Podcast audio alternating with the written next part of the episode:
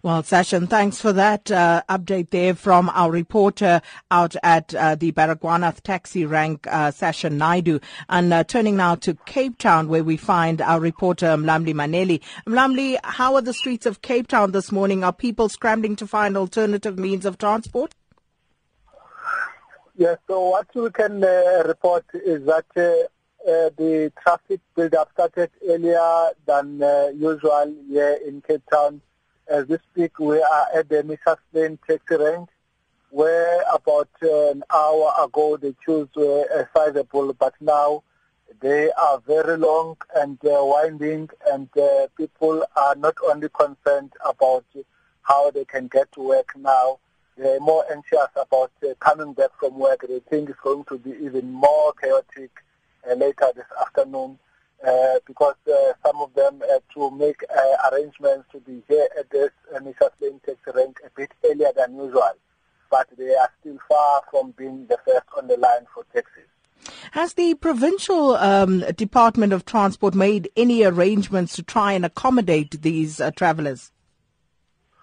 The meetings yesterday between the role players uh, that uh, were involved, including my city bus service, whose uh, 71,000 commuters will have to be now part of this backlog?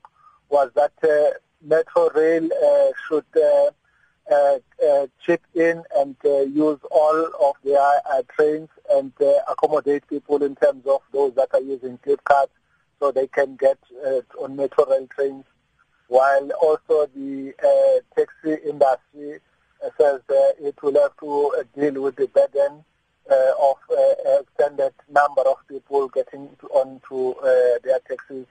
Uh, we understand that uh, my city bus um, is run by the City of Cape Town uh, authorities.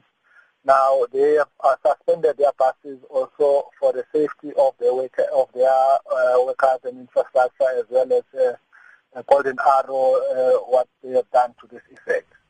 And um, out in Cape Town, the Cape Chamber of Commerce and Industry, uh, they've spoken about the impact that this strike is likely to have. Uh, Mlamli, can you elaborate on their concerns?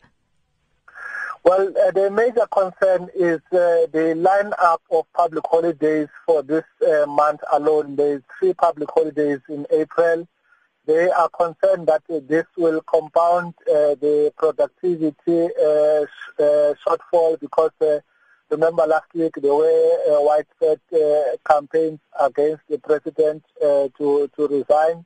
That has prompted people to get uh, up and about on the streets, and that was another day of productivity loss. Now they are concerned that uh, people who cannot uh, really afford taxis and who normally get on buses on cheaper rates will, will have now to fork a two cent or so extra, and that the the productivity will thus be affected by people, those who are coming late to work because of long queues, and those who can't really afford the uh, taxi fares and are, are not able to get on, on trains.